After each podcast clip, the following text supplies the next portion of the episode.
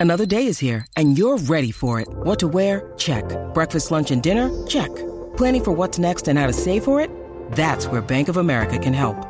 For your financial to-dos, Bank of America has experts ready to help get you closer to your goals. Get started at one of our local financial centers or 24-7 in our mobile banking app.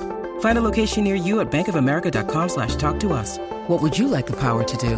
Mobile banking requires downloading the app and is only available for select devices. Message and data rates may apply. Bank of America and a member FDIC.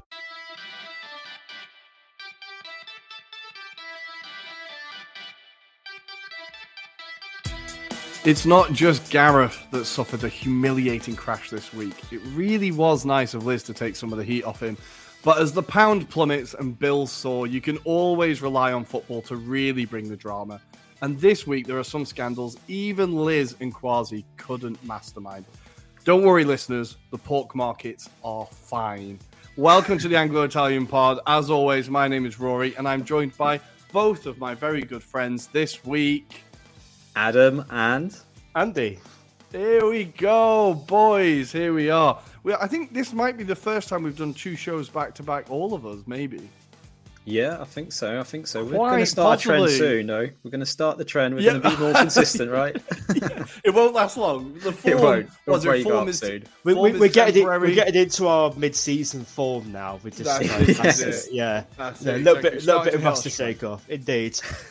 But as I say, form is temporary, class is permanent. So we might not be here so consistently, but we will always be great. Um, Adam, how have you been this week? How are you feeling? Yeah, good. Thank you, mate. Um, busy week again. I was in London yesterday, so doing a lot more traveling, talking around with other people for once. But yeah, no, uh, pretty decent week, it has to be said. What about yours? Not bad at all. Um, apart from uh, the rainy season has arrived in Milan. We Ah. it was literally we were thinking, wow, this is a long summer. It's a very long summer, and then we had the day where it officially turns autumn, and it's not stopped raining since. As I am speaking, there is lightning kicking off outside. So if my internet collapses, blame Zeus or God or whoever you believe in. It's their fault. Um, Andy, how are you are doing? available. Yeah, Uh, all the gods are available. But uh, yeah, I'm good. Uh, yeah, just been uh, cracking on with work and all that kind of stuff, and um, just catching up with all the drama. Like, Yeah. There's Very sort- plenty, plenty of it. But while we talk about work, there's three people this week who no longer have work. Look at that for a segue, and we'll have time to kick, put their feet up a little bit. Three Premier League legends, all played in the same position, more or less, to varying degrees of success. And we're going to go by one by one. I'm going to go, Andy. Who would you want to talk about first and say farewell to? well, let's say farewell to Obi Mikel. Um, you know, he he made a, obviously he started off his career signing for two clubs at once with Manchester United Yeah. and Chelsea. I think that resulted in Chelsea having to pay United like 12, 30 million quid or something like that. And yeah, to be fair, he was a very, very serviceable squad member for a number Mm-hmm. of years with the Chelsea setup. I think he was one of those players that multiple managers relied on him because he was happy to be part of the squad. Didn't necessarily expect to start every week, and you know, a bit like you know the John O'Shea's and all you know those kind of people. Uh, so yeah, he was he was an important member there. I think for Nigeria um, as well, he Mm. plays more of an attacking midfielder. Mhm. Um, he was very and generally speaking was quite good for He was as well. very good. He was Uh, very good. fair, Yeah, he yeah. always needs to he always needs to up his game when it came to playing for Nigeria, probably because he's playing maybe a bit further forward. So yeah, I think he's had a Mhm. very yeah, he'll, he'll he'll have a career that he'll probably be reasonably happy with. I'd be pretty happy with the two Premier Leagues, Champions League, Europa League, African Cup of Nations. Winning anything with your country is huge, right? Yeah, I think it is weird. Like you kind of touched upon it. I think his most defining moment is like it, not so good they named him twice, so good they signed him twice. Like it's so it's the defining moment of his career that he signed for two clubs at once. And I remember all the furore about it and like the absolute like this guy's going to be the next world like two huge clubs fighting over him. Like Adam, what do you remember of that? pit? That's all I think of. When I Yeah, I, I remember that vividly. He was a 15 year old that was playing for Lyn Mhm. in Nor- Norway, and there was so much hype around him because the fact was he was so young but had all of the ability. And I think Mhm. obviously we saw Makelele at Chelsea before that point, so they kind of saw him or earmarked him as the replacement, right? But obviously Man United went in there early. Ferguson saw some talent in him, decided to sign him up and then uh, decided to cash in at the same time. So I don't know. You could argue that Fergie didn't do too badly out of it. Um, I think yeah. it's pretty clever, to be fair, buying a player and selling them for a profit before they even make an appearance. It's pretty, Exactly. pretty Fergie, I think, quite wily. Um, but next, Adam, I'm going to let, let you pick the next of the three that we can talk about. Who are we going to talk about? I think we've got to bring the banter guy himself, and that is Fabian Delph. Um, Fabian Delph. Uh, If there's anything that kind of summarizes his career, is that moment where Kevin De Bruyne is doing the uh, kind of video, I think it is for Snapchat at the time, and uh, yeah, he's just looking at the screen placidly, and Kevin De Bruyne goes, "You're going to speak? You going to Yeah, speak?" Like, like it's just It's a video, say something. up, doesn't Yeah. it? It's um, yeah, he probably doesn't even know he's retired himself right now. He's probably still thinks he's a footballer, to be fair, but um, he, he's done quite well considering he was uh, a young spark coming from the Leeds Academy. Um, you know, managed to get some big moves along the way, and uh, as we talked offline, he managed to get two Premier League titles. So um, he hasn't done too badly, has he? Considering he was mainly played as a left back for that period as well. But yeah, phenomenal career for someone that probably maybe could have done more. But Yeah. yeah. I feel like definitely just- more, more like more was expected of him. I think when he first came through, as you said, I did see um, one of my like tweets of the week was there's an Everton account I didn't know it existed, which was days until Fabian Delph's contract expired, and they posted. Now I'm not into Marvel films. Now the big purple guy can't remember his name in the Marvel films, but they showed they had the video of him looking at the sun. Oh, Thanos. Yeah. Yeah, with the sun coming over and him sitting down, like finally resting. I thought it was absolutely beautiful. So some people are happier that he's retired than others, maybe. Um, but the last one we're going to talk about is arguably the one who had the best career, maybe. I would say the one who was the best player of the three. I'm going to put my neck on the line, maybe. And we're going to talk about the Brazilian Ramires. And I think um, we were talking just before we hit record. It was Mm. weird that he kind of headed to China in his peak Yeah. years, and I think it kind of took away. People forgot how good he was and how like key he was to that Chelsea team in the Premier League. Um, of course, big part of the Champions League winning campaign with that beautiful goal against Barcelona, which he's now got tattooed on him. I think I saw that on his Instagram. Um, but he also won. he- God, he won everything: the Premier League, he won the FA Cup, Champions League, Europa League, um, Copa Libertadores with Palmeiras, won the Confederations Cup with Brazil. He won loads of things. What are your memories of Ramires as a player? I'm going to go for you, Andy, first. I think it was that chip against sort of Barcelona. Mm. I think that was his defining moment, a very you know, exceptional goal. Um, I think he was always very good sort of box to box midfielder. Um, you know, he always got up and down the pitch really well. Uh, very tenacious presence, which in that you know that obviously that second era of um, when Jose come in and um, the, the various interim managers he had in that sort of time, he was a, he was a good Mm. presence for them. So Mhm. yeah, um, I think I think he certainly left Europe um, probably a couple of years earlier than he probably needed to, to be honest. But I know at the time, um, the, the Chinese clubs backed by the government were throwing some absolutely ludicrous sums of money at Yeah. players because it wasn't just him that went over. Um, his No. teammate um, Oscar Yeah. went over. I think it was something like four hundred grand a week or something Hulk silly like went that. as well at that point. Hulk, right? Hulk, think, quite a few. Graziano um, Pellè as well. Yeah, Yeah, I know quite- a few What a other guy. Quite a few other sort of Brazilian um players went- Lavezzi as well. Esco Lavezzi, Lavazzi. yeah. Went. Yeah, yeah, yeah, he Yeah. did. He left Yeah, Napoli. so Man, quite yeah quite a lot of south american players in general sort of went over there to Mm. collect some big bucks and there's still a couple of brazilians lurking Still there lost now. over there. uh, so you know, um, I remember Carlos Tevez went over there for Yeah. a while and did approximately zero work yeah. as standard. This sounds like classic Tevez. Yeah, Took- loves a pound took- note. Just Tevez. Yeah, loves a a, few, pound note. took, Yeah, took yeah. a few million pounds from China, played a couple of games, and then went back to Argentina a little bit larger than life. and perfect, Adam. Yeah, your thoughts of or your memories of Ramires as a player? Well, I'm going to highlight Ramires. He seemed to always have a good game against Man United. So that's the reason I think Andy didn't want to mention it. But yeah, he always seemed to have a knack of pulling it against Man United. And I seem mm-hmm. to remember there was a really good volley he seemed to score at Stamford Bridge against them. I did just double check just to make sure I haven't yeah. made this up, but he definitely did. So um, I think yeah. it's in the back of my mind somewhere. I can yeah, remember. somewhere yeah, itched in there. But yeah, definitely. I mean, there was what Andy said. He was tenacious. He was up and down the pitch just had stamina. That's what I remember. Mm-hmm. Like he just didn't seem to tire out very quickly, did he? He was like yeah, Kante yeah, yeah. of young. So um, yeah. yeah, it's weird saying that as well. To be fair, but uh, yeah, no, Ramires, hell of a player, hell of a player. What about your memories?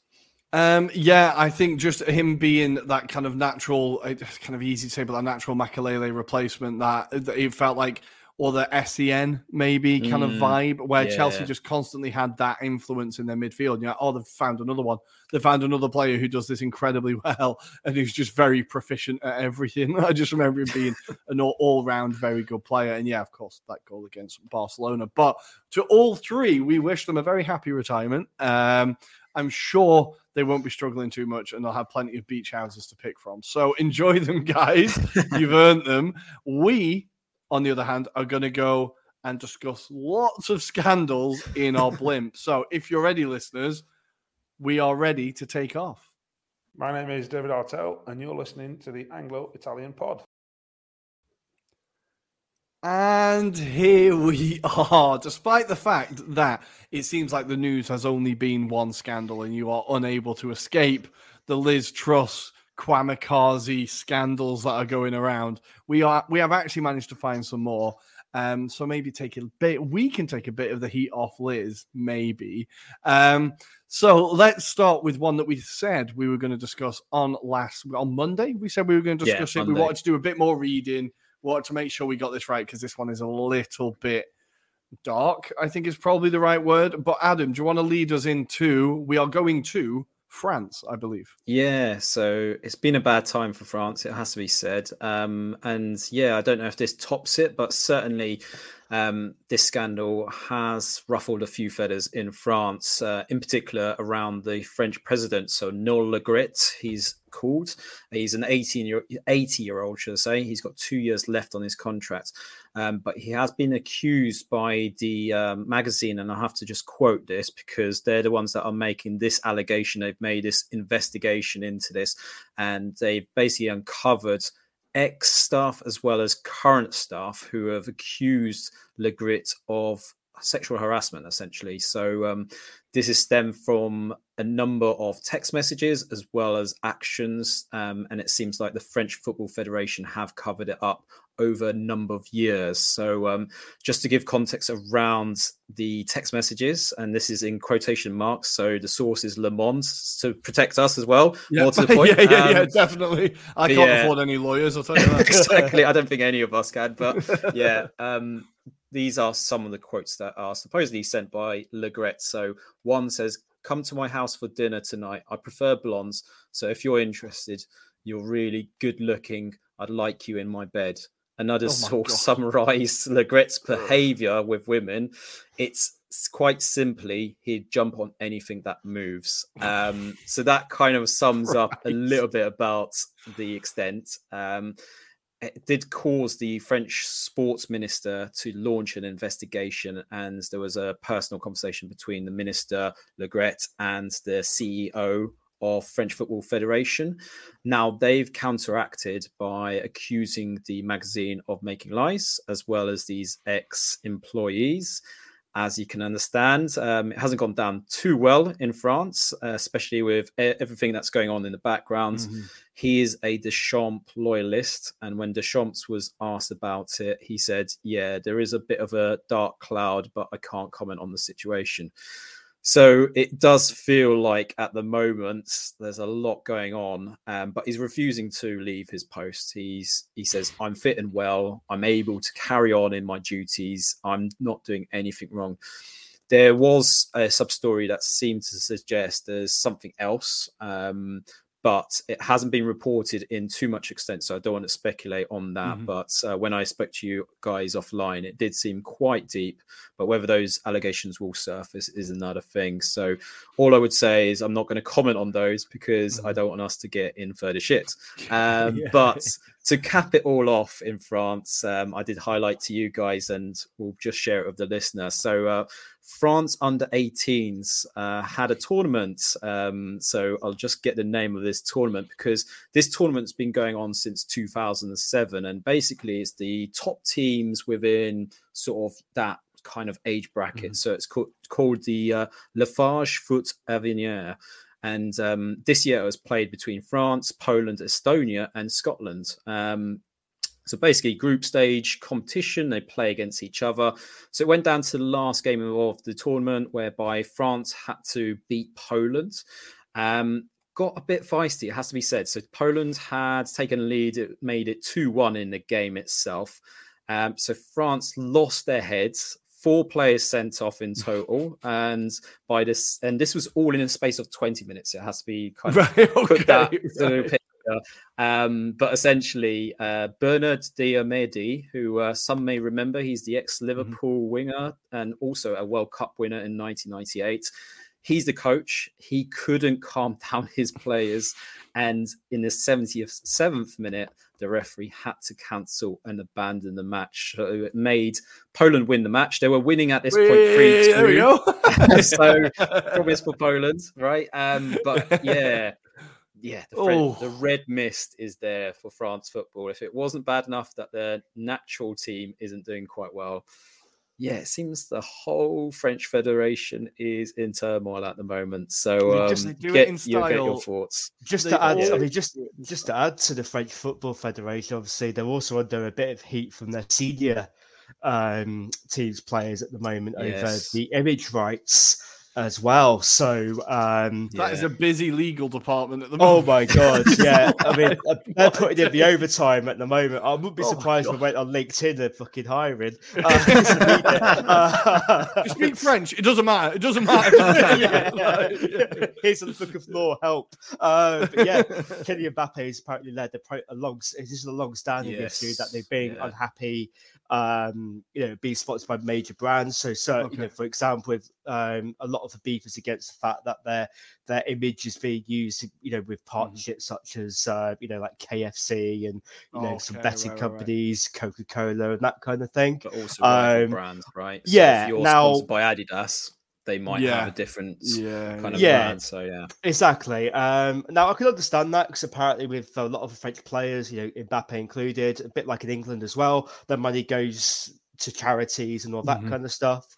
Um, you know, like I said, I, I can I, I would admire Mbappe Mbappe's stance more if he wasn't so if if, if he wasn't if he who wasn't, he was. yeah, you know, if well, it's just more of a club that he plays for, what they stand yeah. for as an yeah, organization. Yeah, and let's be honest, the only reason why he's still in France and not playing for Real Madrid is because he uh, he took mo- he took mm. money above all else, and that's what was important to him. Um, so I think, but I think you know that does lead to a wider conversation where I think footballers have much more of a voice or willing to use their voice mm-hmm. more. Mm-hmm.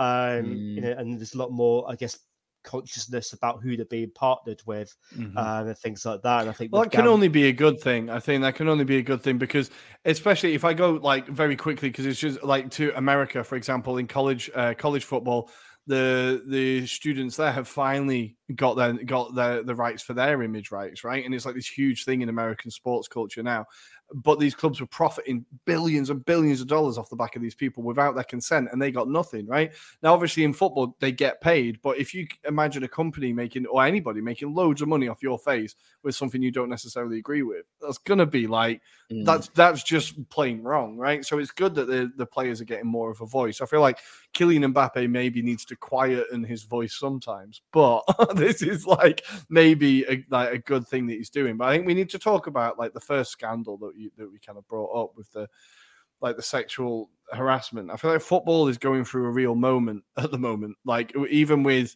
if we go back to the club I support, Crewe yeah. or um, Marc Overmars getting sacked from Ajax. Um, there's been quite a string of them for a while now, and I think it's good that these are coming to light. It's kind of like the football's Me Too mm. movement or Me Too moment kind of thing. Um, But this could get this could involve like it wouldn't surprise me if every federation has these kind of problems, right? Because we see that every business, every industry has these problems.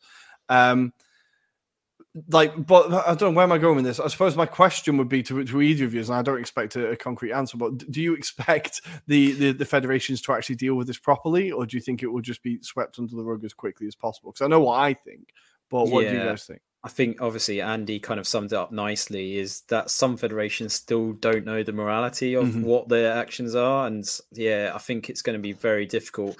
And it feels like it needs people to actually push them into it, much mm-hmm. like the Mbappe case, for example. They yeah. had a year to act on what the request was and they still didn't do it. So mm-hmm. yeah, it, I feel like with this one, it's going to be interesting how much of that information turns out to be true and therefore mm could there be more pressure on them? And I think it's down to the fact that also with this case, it seems to be going for a number of years. So, mm-hmm, I mean, yeah. the indiscretions here by the French Football Federation here seems to sum up that there's some deeper, darker culture going on. And yeah, it wouldn't surprise me if this is embedded across different mm-hmm. associations. They think it's acceptable, and probably because it is a generation thing as well. I think yeah, they they yeah. are used to that. So therefore, like we had with the case with the Spanish case that Andy flags mm-hmm. on Monday, obviously, yeah, the culture is changing. You can't do those kind of things or can't kind of say it like on the side and just yeah. expect it to be laughed off. So mm-hmm. yeah, I, I wonder how deep it is, but I'm hoping to God it's not as bad as FIFA. So let's let's wait and see. Let's wait yeah, yeah. I think I think maybe a positive is that with the rise of the women's game and with the rise of women's influence within the sport in general, mm. then maybe they will be held to account a little bit more and there will be more voices. Like, I, I don't know, in the UK, like, whenever I put football coverage on in the house, the missus always blows her mind that there's women talking about football on the TV. She's like, usually in Italy, it's just the attractive host and she doesn't say anything, right? Yeah. But I think the fact that there's these voices on our screens more now that they won't be afraid, they'll have even more impetus and won't be afraid to actually keep bringing these things up and won't let it be forgotten. Whereas some male pundits who we know may not be so willing to bring it up. So I think maybe they will be held to account. What do you think, Andy? Yeah, I think um, it's, I think football, as you say, is going through a bit of a reckoning because obviously you've had historical abuse cases into Chelsea recently, mm-hmm. uh, yeah. over in uh, Celtic as well. Mm-hmm. Um, and I think, you know, certainly if you go back to the French example, uh, their rugby chief uh, for their mm. 2023 World Cup was also suspended yeah, yeah. over similar accusations as the French Football Federation mm-hmm. is going through. So it is clearly a culture that has um, manifested itself over years and years. And I yeah, think yeah. with the use with uh, the use of social media, and I guess an increased awareness that you know if you want to include women and the wider society as a whole into the sport of football, then you kind of have to adjust your standards and well, mm-hmm. better your standards. Mm-hmm. I think mm. it's the best better word for that one. Yeah. Um, yeah, I think naturally when it when you know when it comes to that side of things. It's going to be people who adapt, and there's going to be people who fall by the wayside. Um, yeah. I think that's what's going to happen with French football. You know, people like that are going to be chucked to the wayside at some point and make make place for somebody who's a bit more, you know, forward forward thinking and modern thinking, and just not a mm. dick. Yeah, yeah, yeah, yeah. I think that's it. I have a catch up. That's the thing. It's not. It's not hard, is it? It's just no. like you know, just don't just don't be a dick, don't be a, don't be a sex pest, and yeah. you're already going to be doing better than quite a few people in football in the past. So no, exactly, exactly. Yeah. It is not difficult, and as as people always say, if you're a guy, you've got to pick up other guys when you see them doing it. If you know what yeah. I mean, you've got to turn around mm. and be like. Man, what are you doing? You can't like, you know what I mean? You have to pick up the guys when you see it happening as well. But from people maybe not acting in the interests of women in football, we're going to go for people acting in the interests of women for football. And we're going to go to the Iranian national team. Now, I'm not going to go into the situation in Iran because the, yeah, we don't have time and I don't have the knowledge. But very basically, um, if you live if you live under a rock, um, Mahsa Amini was unfortunately, um, well, incredibly sadly, um, that looks like killed by police for the crime of not covering her hair in the streets of Tehran. Ever since the country has been protests, uh, Iranian women cutting off their hair, it feels like a real kind of spring for Iran. And I think people forget that in the 70s and 80s, Iran was like a super liberal country. Like it had mm. like the highest percentage of women educated, highest percentage of women going to university. It was this crazy liberal country, and it's just gone completely the other way.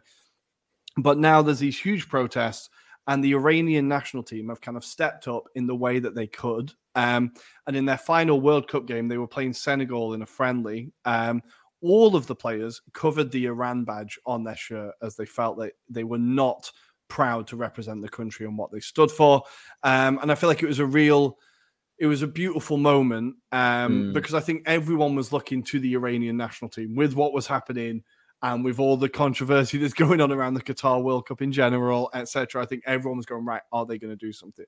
And I was just really happy that they did. I think it's a really powerful statement, and I think the government there or whatever their form of government is once they see that things like that the wider world are not only more aware of it but people within their country are willing to act on it i think it was just a really big moment like what did you guys think when you saw it i, I love this story yeah I, no I it's definitely it's beautiful yeah Mm, yeah, I was just going to add there's a listener of ours called David Shams. He's based in America and he does share, because he's partly Iranian, he shares mm-hmm. a few of the kind of stories that came out. And um, yeah, Iranian football is a bit of a political hotbed. It's one of those that's kind of used as the tool to. Mm-hmm allow, I suppose, to an extent, these footballers and just generally the whole communities to get beyond and focus on something different for once. Uh, but right now, obviously, yeah, there's some dark times that are going through mm-hmm. right now, and yeah.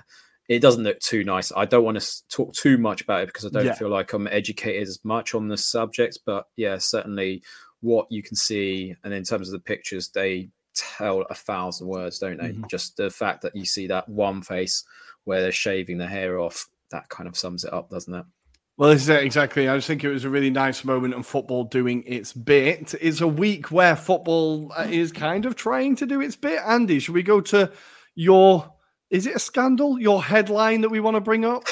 I will, I will call it a scandal. Well, I think Qatar reacted to it like a scandal. That's very uh, true. so, uh, uh, you know, they famously take criticism really, really well. Uh, and this is a classic case of Qatar taking criticism in the way that you might expect. um, so, uh, Denmark, you know, for the past sort of couple of years have generally speaking made the opposition known to the World Cup. Um, I think we don't really need to go and uh, the circum go over the circumstances of how Qatar was awarded the World Cup. We kind of all know about this by this mm-hmm. point. So to get to the point, uh, Denmark have released a new set of jerseys uh, for the World Cup in 2022. Um, Hummel, who's um, the manufacturer of their kits, released an Instagram statement essentially saying that we wanted to send a dual message. So this year will be the 30th anniversary of uh, their Euro 1992, mm-hmm. which uh, you know, wow. is one of the greatest moments. It probably is the greatest moment yeah. in Denmark's footballing history. And they also wanted to make a point about Qatar and its human rights records. So what they've done, if you look at the kits, I mean, they look really, really fresh. I might buy it, but enough of the uh, aesthetic side of things because that's not the point. but um, yeah, they've toned down all the details. So like the logo and you know the Denmark logo and the Hummel logo is sort of barely visible. So certainly mm. when you're watching it on the telly, which a lot millions of millions of people are, you're not really going to see much of it, mm-hmm. uh, apart from like really really up close. Um, so yeah, and it, you know part of that is due to the fact that they don't wish to be visible during a tournament that has cost thousands of people's their lives. That's the words coming from Hummel in their mm-hmm. Instagram statement. Uh, they believe that the sport should bring bring people together, and when it doesn't, we want to make a statement. So. Um, Qatar have reacted to this um, really, really well. Um, so they've said that since winning the right to host the FIFA World Cup, um, the sporting committee have worked diligently alongside the Qatari government to ensure the tournament delivers a long-lasting legacy and all sorts of PR bollocks. Um, through you know They've denied that thousands of lives have been lost through a collaboration with UEFA, and etc., etc. This resulted in a better understanding of the progress made, the challenges faced, and the legacy will be delivered beyond 2022. So it's just a lot of like corporate mm. Nonsense, essentially. Um, for that, I did like just- that it was called the Supreme Committee. It sounds like it sounds Yeah. like something from North Korea. It I know. like Like you've been Star beckoned by like the. Supreme Committee. Oh God, oh, this is not going to end well. Yeah, exactly. You just, Like, you just need that Star Wars music uh, over the top. Um, but yeah, they, the key part of the statement they've put out is that for that reason, we dispute Hummel's claim that this tournament has cost thousands of people their lives. Furthermore, we wholeheartedly reject trivializing our genuine commitment to protect the health and safety of the 30,000 workers who built the FIFA World Cup.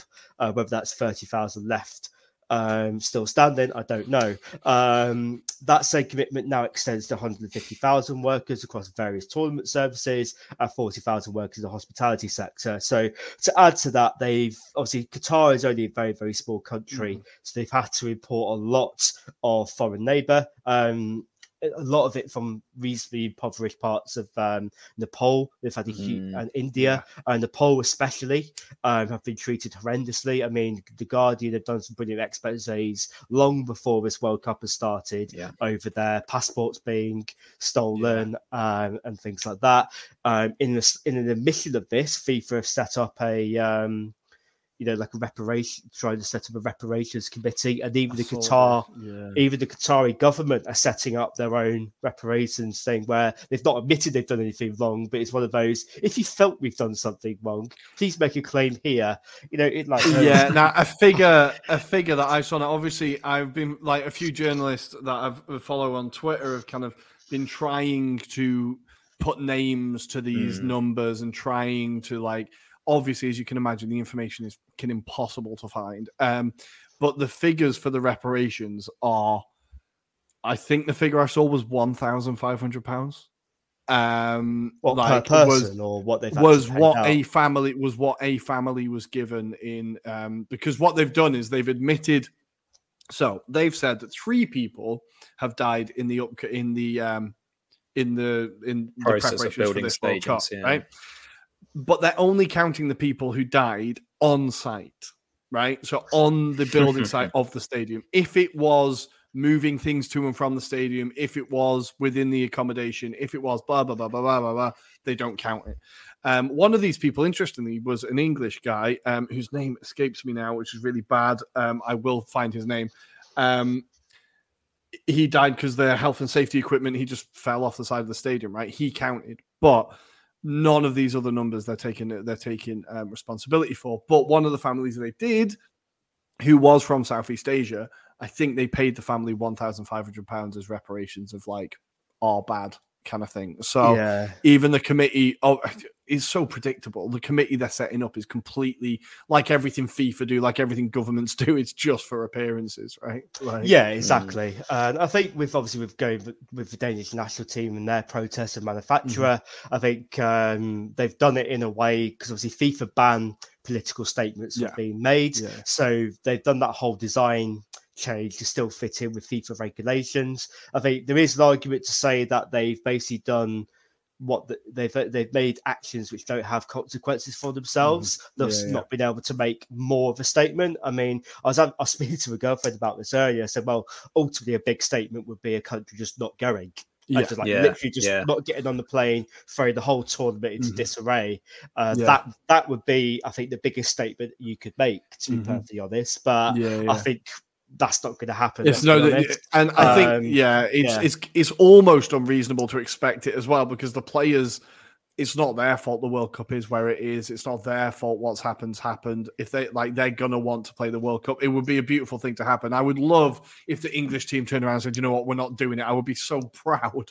But I, it's not going to happen, is it? It's not going to happen. No, but I think it's good that a country is making themselves aware of it. Yeah, yeah, yeah, yeah. Um, I Mm. think Eng- I think the English FA have talked about it, but not done anything, which is Mm. quite familiar. Uh, Oh no, they did do those really pointless captain's armbands with like the The rainbow respect C. one set Yeah, by nothing. Netherlands. Yeah. Yeah, Yeah, just like Yeah. cool, that'll make a difference. So yeah, but I think in terms of what we've seen so far, I think the Danish stance, you know, is one that's it's certainly good, certainly in the right direction. Um, and I think hopefully what would be the biggest impact of this tournament is that we we have a more transparent process where the you know a World Cup being awarded to a country like Qatar on completely non-footballing reasons mm-hmm. doesn't happen again. And I think yeah. that's hopefully a realistic impact we can hope for in the future. We can we can mm. hope. That being said, Saudi Arabia are bidding for the one after America yeah. and Mexico and Canada. So we shall see. But maybe I, I hope there is a difference, and I hope Hummel aren't the only kit manufacturer that do something. I hope players speak out. I hope managers speak out. I hope something happens because, like, I don't know what you th- like. For years, I've always thought in my head, I'm not going to watch this World Cup. I'm not going to watch this World Cup. Meanwhile, knowing that I was definitely going to watch the World Cup, right? And I'm going to feel guilty the entire time watching it.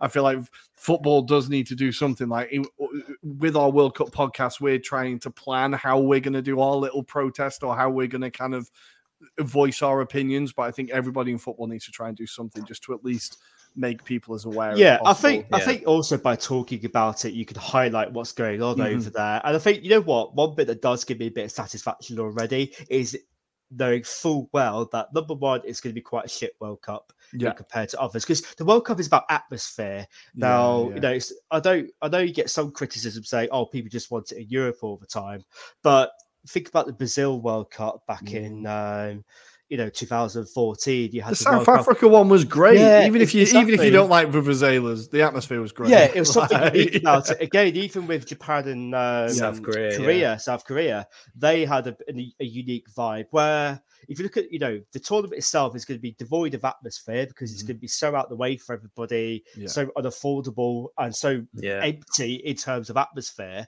Um, yeah. You know, and also think about the impact of it afterwards because you hear after, when you have like Olympic Games and big mm-hmm. sporting events, you have a lot of like elephant stadiums, they call them. Yeah, yeah, Literally everything that's been built in Qatar on huge expense at the expense of people's lives.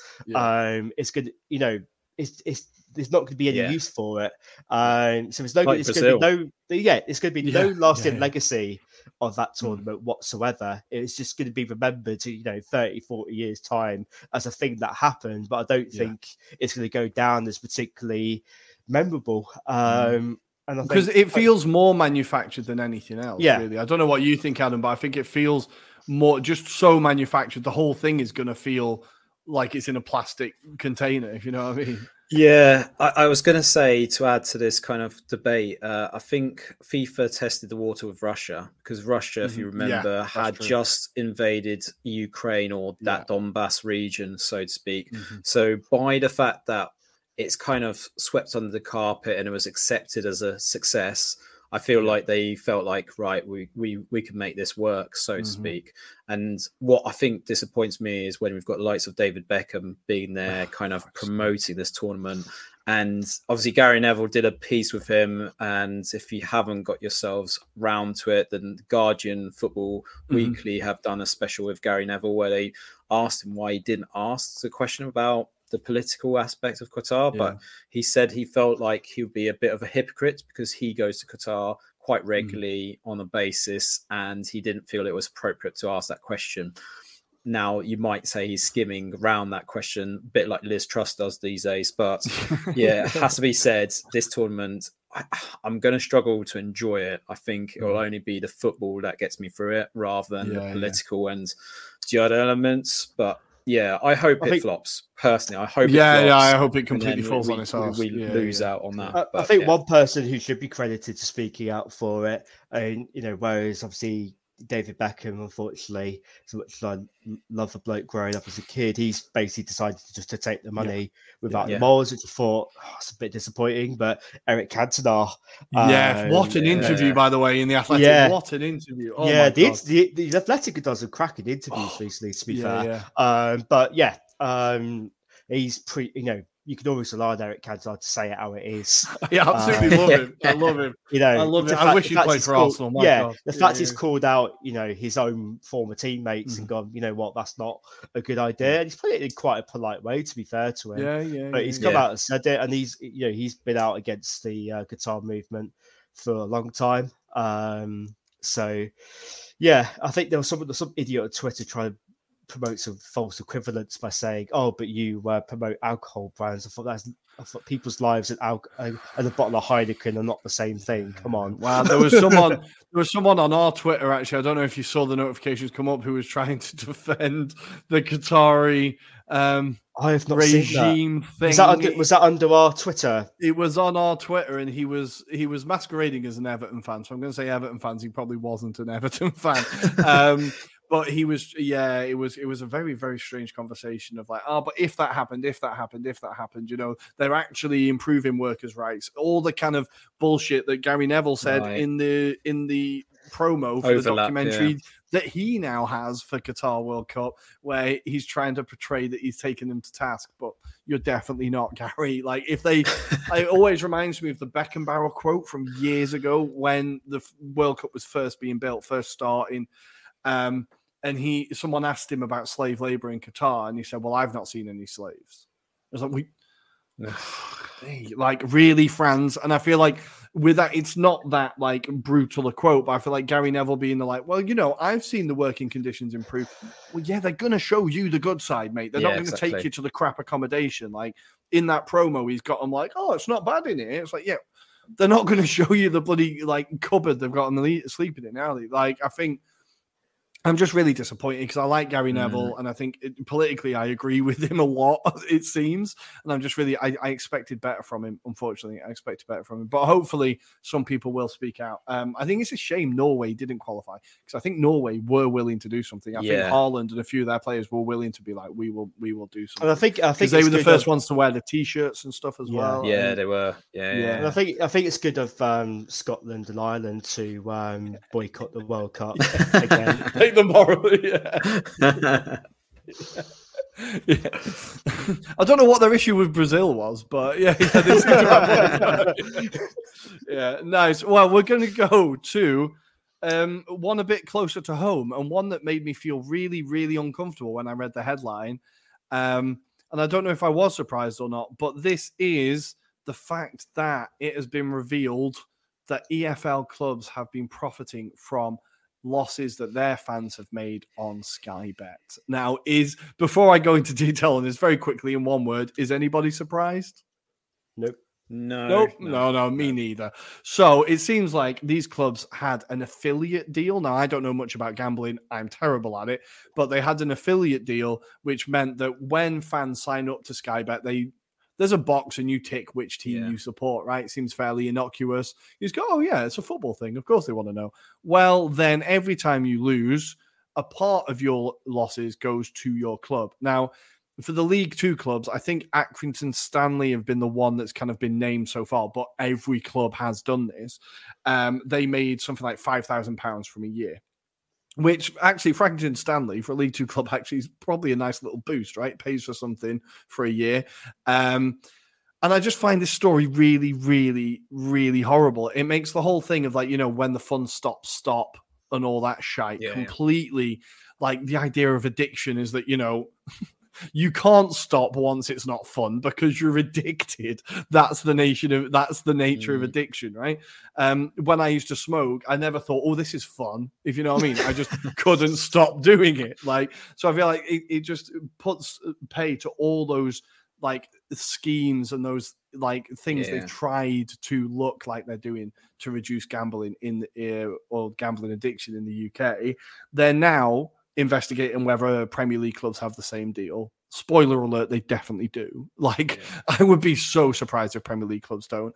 Um, so far, Manchester United, Tottenham, Crystal Palace, and I think Everton have come out publicly and said they don't have these deals.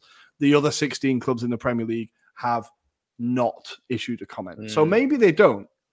Who knows? I would be very surprised if the Premier League club didn't have this deal, at least with one of their millions of gambling partners they have across the world. But from this story, my question is really is it time for gambling companies to be treated like alcohol, like smoking? Is it time for them to just be removed from sports and removed from at least the advertising, removed from shirts, removed from um, the sponsorship completely? I'm going to start with you, Adam. How did this story make you feel, and what do you think? Yeah, I mean it's a sickener, but it's no surprise. Um, I Mhm. think there was a report around. How many clubs don't have a gambling or a betting company associated with them. And I think, if I remember rightly, it wasn't many. Like mm-hmm. I'm, I'm proud that Wycombe Wanderers is one of those that's never had a gambling company associated to it. I'm going to um, say Crewe as well. I don't think yeah. we have, but we don't have much to be proud of, to be fair. But, but I think that's one of them. Yeah, exactly. So when you look at even championship level, there's a lot of clubs mm. that are sponsored by one. And I just want to highlight one example, which is Stoke City. The Coates family obviously are run by 365. That's their company. That's who sponsor the ground. They sponsor the team. And yeah they they know about gambling they know about the depths of how they get people into it how they suck them into it.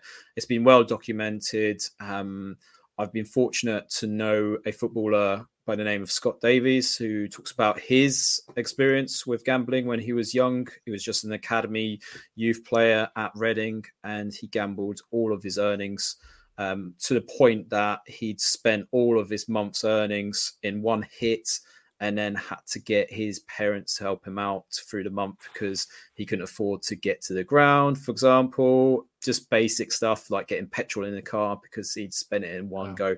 And you only have to look at the story of like Paul Merson to see mm-hmm. how addiction yeah. really does take over your life. Mm-hmm. Even though we thought he was over it, it came to like a few weeks ago yeah, that he'd yeah, been gambling during lockdown on what was it? Something really stupid. I think it was like badminton matches or something like that, like where he had no knowledge of Christ. the sport and he'd like I think it was the whole earnings the house or his family had was spent during lockdown, and it's just yeah, I, I do feel like we have to like put it to a side now and like actually have a like a blanket ban on it just mm. in the sport and outside of it as well so we're talking about outside the grounds as well because i think yeah. There is a rule now luckily that you can't have betting outlets within the grounds themselves. So that's yeah, yeah, a, a, at least a promising start. But the problem is like you've kind of associated like you've got sky that kind of make it normalized they feel like it's a thrill for players and people. Um, and the fact is you're getting younger generations now betting. Um, mm-hmm. i think the extent of the bets are like scary because we've heard of matt le tissier even be involved in these scandals where he won some money by making sure that the opposition team got a throw in like yes, yeah, he talks yeah, about yeah. this story, how he got involved, and you know, I think we we've just got to make sure it's not involved anymore. It's just mm. when you hear the stories of those that suffer and how badly they suffer, and it's like anything, if you're addicted to it, you'll crave it. You just want to go and do it again and again, no matter what. So yeah, get out of football for the better of our fans, people, just to make sure their health is there. I, I, think when you hear these horror stories and what they've gone through, what the families have gone through, it really isn't worth it. It really isn't no. worth it. So, yeah, it's horrible ending to this kind of section, but yeah, it's one that has to be discussed, I'm afraid. Yeah, and I think if the, with the lower league clubs, the figures like it doesn't matter. The figure doesn't matter. It's the principle, right? But I feel like it's really going to get disgusting um, when when it's revealed that Premier League clubs have it, because that's when the amount of money that they could, if they have these deals, could be making from the amount of worldwide bets that mm. happen on the Premier League. Like it is an insane amount of money. But Andy, do you do you expect Rick Parry to actually do something? Do you expect this to go anywhere? Because I think this story is going to blow up. Well, I remember looking at it, and apparently these deals sort of stopped sort of um, centrally back mm-hmm. in like 2020. Uh, but I think it's come about because certain clubs like Accrington have had like what they call legacy deals, right. which which are continuing up until about 20, 2023, 2024.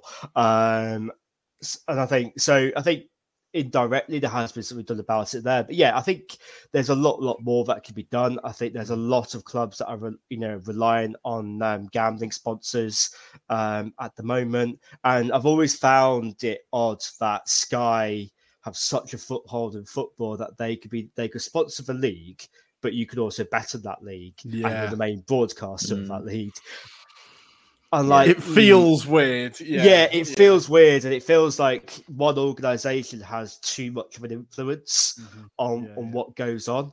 Um, and I think you know, gambling as a whole, it's um, you know, th- through years and years of advertising, because you know, even even now, like every time you watch, uh, you see like a Ladbrokes ad or a Paddy Power ad. It's all about uh, the thrill of gambling, and yeah. you know, it's something mm. you do just when you're out with the lads and kind of thing. You know, you go out to the pub, do a line of coke, and bet, bet some money. They make things like you know, make things what is essentially abuses, um, yeah. things you can be addicted to, very very normalized. Mm. Um, and it's you know especially on the online gambling because when we were what 18 I, th- I don't think online gambling was as big of a no. thing as it was now you'd have to go uh, onto your computer it wasn't in your pocket. yeah it was like, it wasn't yeah. like it yeah. wasn't like um yeah it wasn't you know when i was like 18 it wasn't like a flick of an app where you could just yeah. go into no. it and stuff like that and you know back then you can i know you people used to be able to put credit cards on there. So you're spending money on you don't you're spending money that you don't have on a game where you can lose even more money. So mm-hmm. you've almost like a double loss. Um, and it's just yeah. yeah, gambling is gambling is just obviously it's not it needs to be cut out of sport. Yeah. There's always going to be gambling. There's always going to be uh, there's nothing wrong with putting a bet on sport, and uh, there's nothing wrong with betting on sport in general. But when it's shoved in your faces, left, right, mm. and centre, yeah. and let's bear in mind that it's a family game ultimately. Mm. Pe- you know, people take their kids to yeah, games. Yeah. People, you know, people's kids. You've got nine, ten teenagers yeah. who are impressionable watching these adverts, and they just see it as just being, you know, part of the game. It's part of the game. Yeah, it's, it's part, part, of. It's what you do when you go like on a Saturday. You put an accum- accumulator on, and I'm bad for that. I'll put an accumulator on every week. If you know what I mean. And like, but it is. You're right. It's shown as if you're into football, you do this. Like, yeah. it's part of being into football. So I think yeah, it needs to be treated the same way as the smoking was in the F1. I remember that in the 90s, right? Yeah. Was that banned? I remember that being a big thing. Yeah. No more smoking adverts on TV. It was overnight, right? Yeah. Alcohol, it was you can't have alcohol on your shirts anymore, right? I think that's the mm, think that's or is that just in Europe? I can't remember. Maybe that's just in Europe. But there needs to be something similar um, with gambling. And I think the best thing to do, or the good thing to do, would be for the clubs that have taken, when it's revealed how much money they've taken, they donate that money to a gambling charity or a charity that helps yeah. people get over gambling addiction because it's what it's the least you can do at this point is give back the money you've taken from it because it is just it makes me feel really, really ill. It's just a horrible, yeah. horrible story. But we're now actually going to talk about literal football. Uh, we're going to talk about the game that we love. But first, we're going to take a quick break. We will see you after this. And here we are. It's time for League Football is back. The Nations League's done, and we have got a mental month of October coming up. I think Arsenal have about 52 games in 43 days. I think they're going to be waiting. They're going to be waiting on the side of the pitch and getting changed for the next game. I think it is going to be hectic. I have just seen today Antonio Conte complaining about fixture congestion. You've definitely changed your tune from last season, mate. I really wish he'd shut his mouth sometimes. But we're going to start with Antonio Conte's home country. I'm going to start with Serie A. This weekend, there's only one game that we can really, really start talking about. It's definitely the beast game of the weekend, and it is Inter hosting Roma, Mourinho returning to San Siro is always a beautiful thing to see. He is always welcomed with open arms by the Inter uh, the Inter Curva when he walks in. I think his record there hasn't been too great, so that definitely makes his welcome a little bit warmer. yeah. But what do we think for this game? Inter look in crisis. They do not look inspiring at all. Roma maybe in the same boat, maybe looking a little bit better. I think this could be a it both managers really need a win. Both managers yes. really need a win, right? Yeah, definitely. And it probably doesn't help Inter's cause when Brozovic went off injured. Um, Lukaku's not going to be able to return for this match. So it seems like he's got a full month now without playing any football since he got his injury a few weeks back. He's um, too busy shooting cringy adverts for Calvin Klein. Have you seen that advert? Oh my god! No, it's one of the worst not. things I've ever seen. It's so bad but so it is, it is terrible for Inter. Inter are craving for that one win. I, I, I do fear for Inzaghi. I feel if he doesn't get a result soon, the pressure will be on him right now. Uh, Roma on the flip side, I expect Zaniolo, who's just come back into uh, the team, may cause some trouble here, coming back to a previous stomping ground, obviously. Um, so yeah. I, I feel like Roma have more potential this time compared to last season, but mm-hmm. um, it wouldn't surprise me if somehow this ends up as a draw. Um, I think the thing that Inter fans are craving here, Ruairi, is Asllani. Asllani is earmarked as the replacement for Brozovic, or at least stepping in when Brozovic has an injury. Let's see if Inzaghi is bold enough to actually play him, because I think that is going to be the catalyst of potentially where this squad goes this season. Mm. What's your thoughts? Yeah, I think, look, we've all been waiting to see him. We know that he was a really exciting player for Empoli. He was someone that at the beginning of the mm. season we were like, this guy is going to be the cover for Brozovic. He's going to give them options. He, Brozovic can yeah. actually take a rest. And we've seen nothing from him. So I think, depending on how this performance goes, it will show Rome, it will show Inter fans whether they do have another option, whether this is a viable thing. It might just give them hope. I think I'm excited to see him play. I'm definitely excited to see him play. As I said, at Empoli, he was very, very exciting. Empoli yeah. always create great players. If you look at the players that have come through that club, it is insanity. But the the real sign of hope for Inter will be that Roma haven't beaten them since February 2017. Yeah. um, that's home or away. Um, Nainggolan got two, and Perotti um, Icardi scored for Inter. So it was a very, oh, wow. very long time, long time since Roma have beaten Inter that will give them hope. Last year, Inter won 3 1 and 2 0. But as you said, neither team really in great form.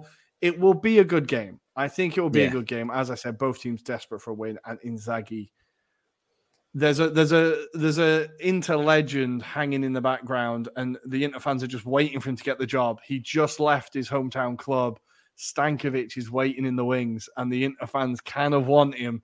And I think hmm. Inzaghi if he doesn't fix up, he could be gone pretty soon. So a huge, huge game at the San Siro this weekend. There was one of the there was one game you wanted to highlight for us, Adam. Which yeah, so I'm going to take you to Sunday's match, and that is Sassuolo versus Salernitana. Now, for everyone, they'll think, "What the hell?" and "Why am I bringing you to this match?"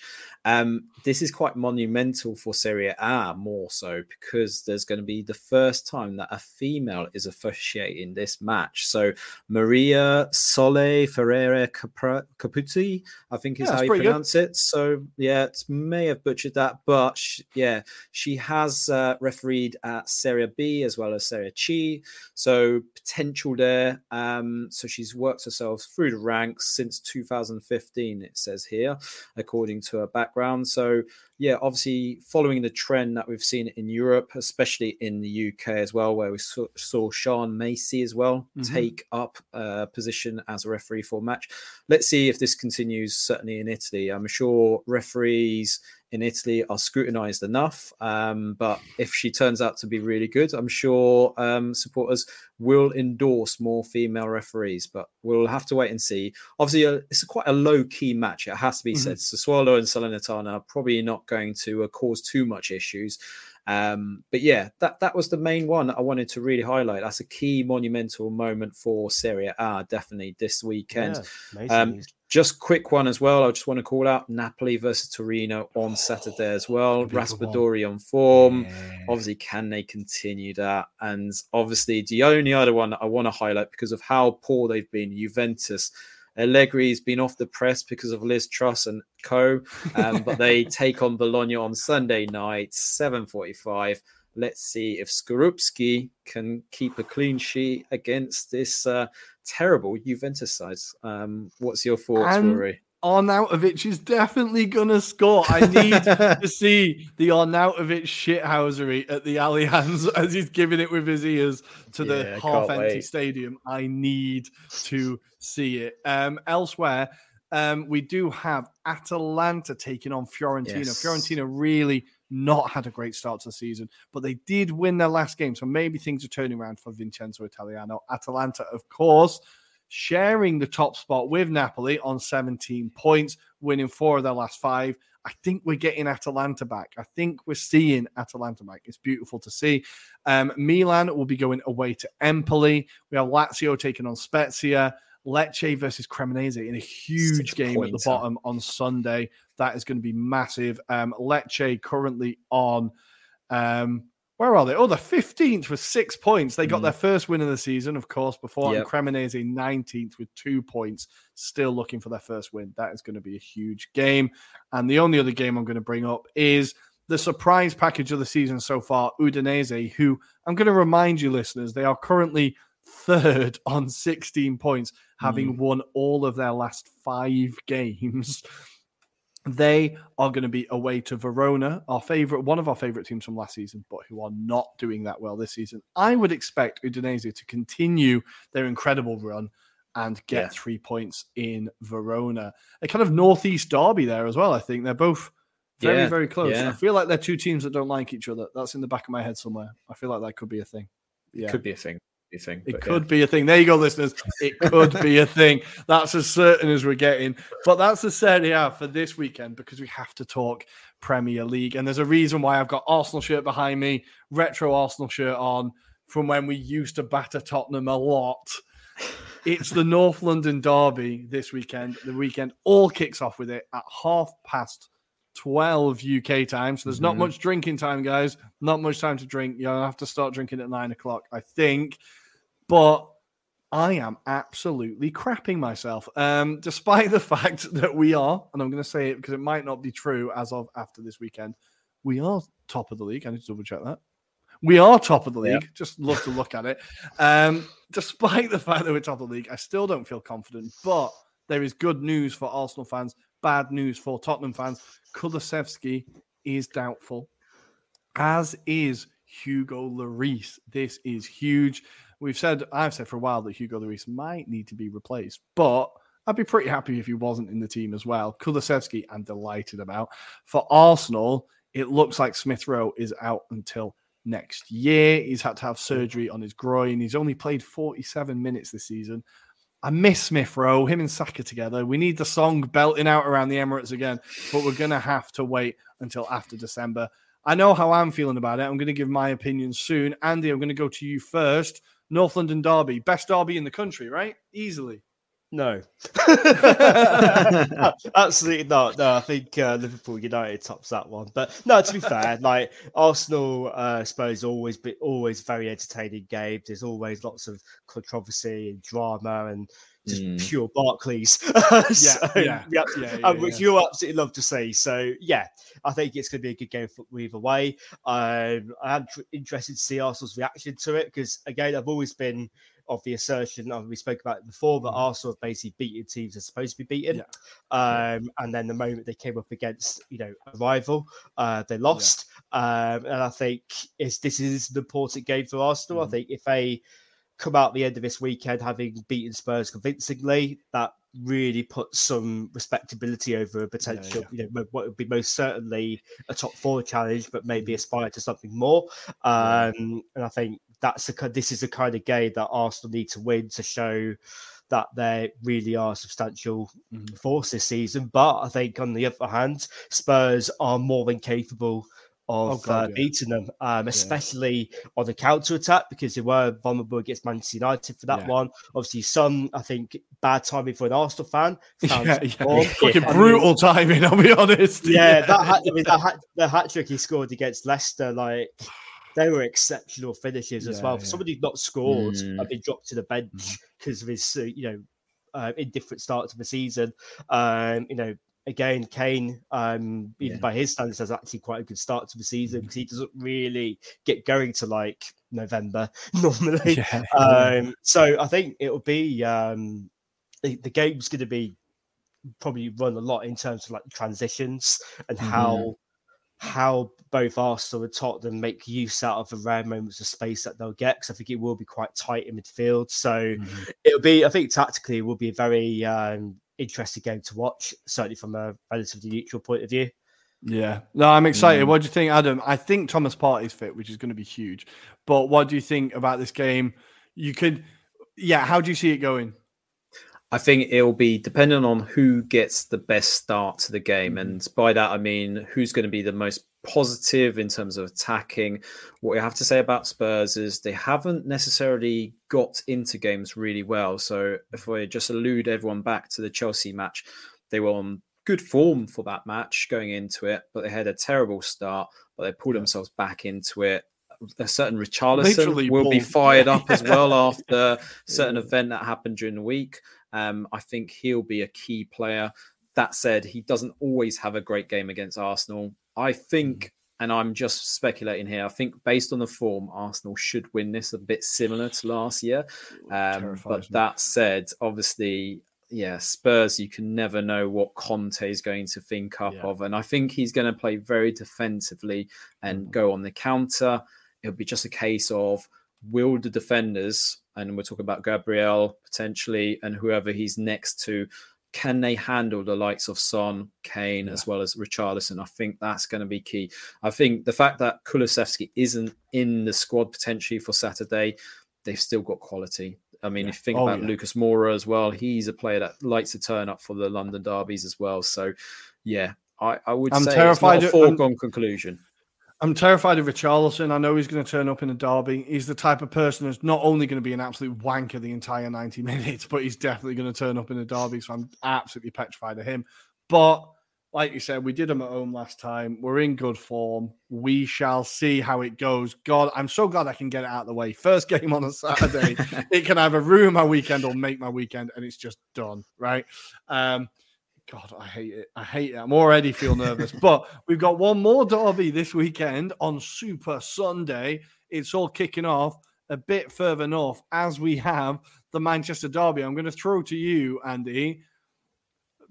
Uh, uh, how do you feel ahead of this one? Oh, I actually think um, I actually think we've got a good chance of um, sort of certainly getting a result. Um, I think certainly last season, I think the derby performances against Manchester City were some of the worst that I've seen, mm-hmm. um, certainly in my lifetime. Um, I think even if we haven't necessarily got the same quality from back to front that Manchester City do, I think we've at least got got a bit of bite back. Um, yeah. You know, certainly in terms of like obviously the midfield. There's a bit more, a uh, bit more craft in there. There's a bit more energy, which I think was lacking certainly in the last year or so. And I think even when, even the past few years where we've been absolutely shy, uh, we've still been often been able to get good results against Manchester City. Um, and I mm. think so yeah, and I think the key the key battle is essentially going to be between Haaland and Martinez. Uh, that's going to be the main key. Um, I think obviously Dortmund um, played Ajax last year, and Martinez dealt with that situation really, really mm-hmm. well. Um, and I think you know there's obviously that whole discussion over his height, which I just Martinez's height, which I just find tiresome. Uh, but to be fair, Haaland, I think he'll be the difference maker because you know, that's what he is. He's a difference he, maker. Yeah, you know, he's he's not going to you know, again, I'm not going to get into his whole how many times he touch, touches the ball because we've long established it doesn't mm. matter. Uh, yeah. You know, if he gets a yard of space, you could pretty much guarantee that he's going to put it in the net. Um, and I do worry as well because David De Gea is very rigid and sticks on his line a lot. Um, so I think Varane and Martinez are going to have to work together as a partnership. Mm. Um, I think without wanting to jump on the whole bandwagon. I think with Harry Maguire looking like he'll miss the game, uh, and I think perhaps given the form that he's in at the moment is probably a not the last thing. thing. he needs. The last thing he needs is to go up against Erling Haaland. yeah, minute. That's the last. I think the that's absolutely the last thing. I think. I mean, either yeah. way, I think he's been dropped anyway. So I think mm. even if he had have been fit, he would have been yeah. playing. But I think United have got finally what seems to be a settled defensive partnership, mm. which works well together, and that's something yeah. we've lacked for ages. Mm. But it will be an incredible test because you know De Bruyne in centre midfield is going to be much, much better than anything that they faced. Um, yeah, yeah. And I think up front, obviously, with Rashford uh, potentially not being fit enough, certainly not to start. Um, yeah, yeah. Martial, um, he had a good pre-season, but he got injured very, very yeah, early. I forgot on. he was still there. Yeah, yeah, yeah. He had a good pre-season. To be fair, there was a lot of hope, and then after the first game, he's got injured, and he's not been seen since. Seems to be one of those injuries where it was initially two or three weeks he was out, and it's kind of dragged on quite to what is essentially a couple of months at this point. So um, we well, what would what what would scare me, Andy, is the fact that this is the the game that Haaland has openly said. This is the game I'm looking forward to playing the most. Mm. That would that would scare me. But I'm going to yeah, say there is there is that his, there is that history there of his dad, isn't there? I think we could see we could see a pretty huge celebration. I'm going to say when he scores. I'm sorry, but I'm going to say when he scores. um, Adam, we do need to talk about City as well. What do you, what are you making of City heading into this game? Um, can United stop them? Uh, I, I, think it's going to be a struggle. Um, that Mm-hmm. said, Man United do like to pull it on for these kind of games, so I'm not going to completely dismiss Man United. And um, yeah, I just think maybe the break has done Man City some good as well. To be fair, because I appreciate they probably wanted to keep that momentum going with game to game, but sometimes you also need that little bit of a break. So I feel like this is a nice little refresh for both sides. In fairness. Um, Mhm. But yeah, I think it's going to be if they they play like we know they can play, it could be curtains for United because, like Andy says, you just give them a bit of space, and that could be the decisive moment that turns this match.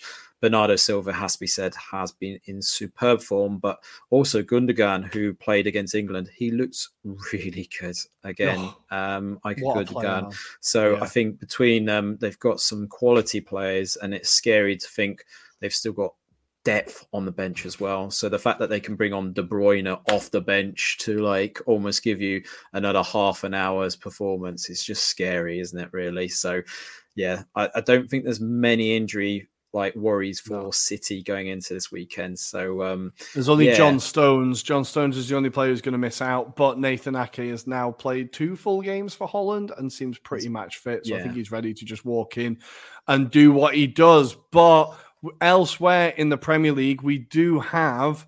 I'm going to mention kind of two more games. Um, Yeah. De first game in the Yeah. Premier League. Woo! And it couldn't be much harder. He has Liverpool at Anfield. This is going to be a bit of a baptism of fire for poor Roberto. But we've seen Brighton get a three-all draw there last year. I think did they get a draw in the end? I feel like we've seen some big performances from Brighton at Anfield in the past. Maybe this could be another one. Pretty excited mm. for that one. And on Monday we have now this is a proper spicy game. It's good to see it back in the Premier League. The Midlands. Midlands Derby? Yeah, East Midlands East Derby, right? Yeah. Leicester will host Nottingham Forest. Leicester in all sorts of shit. Nottingham Forest looking all right. Last year, these two teams played each other in the FA Cup, and that Muppet was banned for trying to punch a player on the pitch, right? Yeah. Um, these are two teams that do not like each other. What do we expect from Leicester Forest? I'm excited. I'm excited because I think there'll be lots of goals. I don't Mhm. think Yeah. there's going to be any like kind of side is going to win this necessarily. I think there'll be plenty of goals, plenty of action. I think it's fair to say. Um, but yeah, it could go either way. To be fair, I mean, Steve Cooper needs to win, as does Brendan Rodgers. I'd say on the balance of it, maybe Leicester is slightly worse in Mhm. terms of form. But that said, Maddison he can turn it on. So potentially, you know, you just need those moments of brilliance from him to maybe help them get a win, but it'll only prolong what potentially is the inevitable for Brendan Rodgers to be fair down the line. So, um, yeah, I'll get Andy's thoughts as well. I think is it too early to call it an El Sacchio? it's just Like, true. It's very I mean, true. It's you know obviously with Nottingham Forest, I felt I feel like a lot of their problems are self-inflicted. They've done what I do a football manager is basically sign about twenty odd players and expect it to work. uh, which maybe a football manager even that takes a little bit of time to do, but to do that at Premier League level is risky at best. And I think Steve Cooper, you know, he, I think he is a good manager, but I feel like he's been hamstrung a little bit by having to Yeah. incorporate virtually a whole new squad of players. Um, and I think what's been really worrying for Nottingham Forest is that they've they've had a couple of games recently where they've taken the lead, uh, you know, against like Fulham and Bournemouth as notable examples. Teams that are going to Mm. be in and around them in the table, nonetheless. And they've really, you know, fucked it for the technical term Yeah, uh, with the last like 20 minutes of games. Um, and I think with Leicester as well, I think they're in a lot of trouble. Um, Mm-hmm. You know, there's a lot of obviously, there seems to be a lot of discontent, you know, off the pitch as well, uh, which more often than not manifests itself to what happens on the pitch. And I think um, with Leicester, I think apparently, you know, it's going to cost them a lot of money to um, pay off Brendan Rodgers. So it might be a marriage of convenience, but I think they will get to a point where the cost of sacking Brendan Rodgers will be a lot, lot less than the cost of not being in the Premier League if it gets to that yeah, level. Uh, so yeah, I think, but in any game where both teams need a win, it's going to be a draw.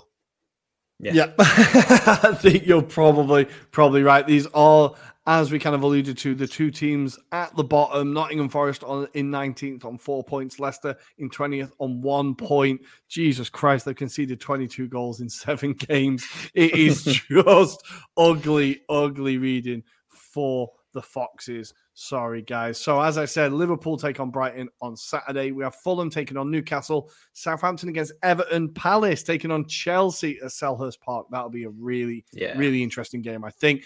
Bournemouth taking on Brentford, West Ham versus Wolves. Got West Ham need a win as well. Those are two teams that need a win. And we have Leeds taking on Aston Villa. That is the Premier League weekend.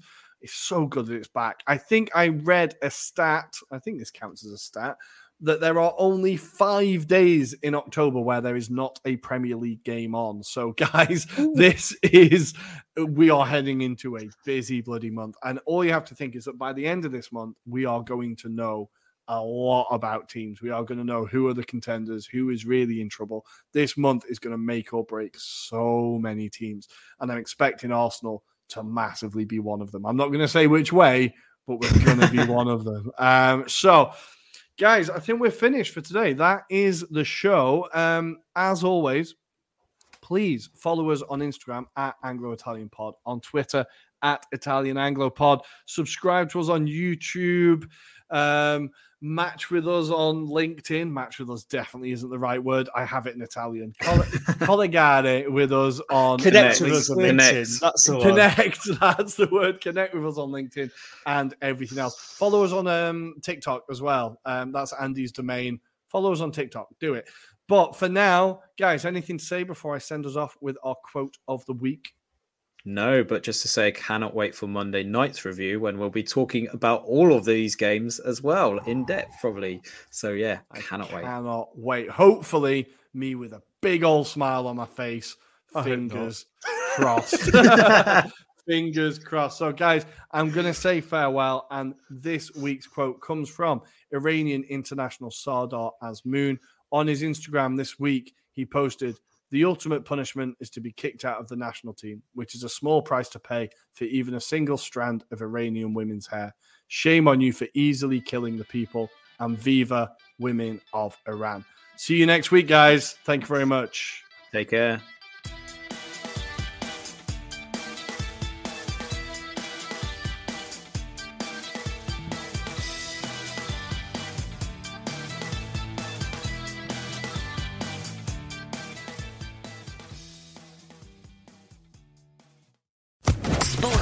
Podcast Network.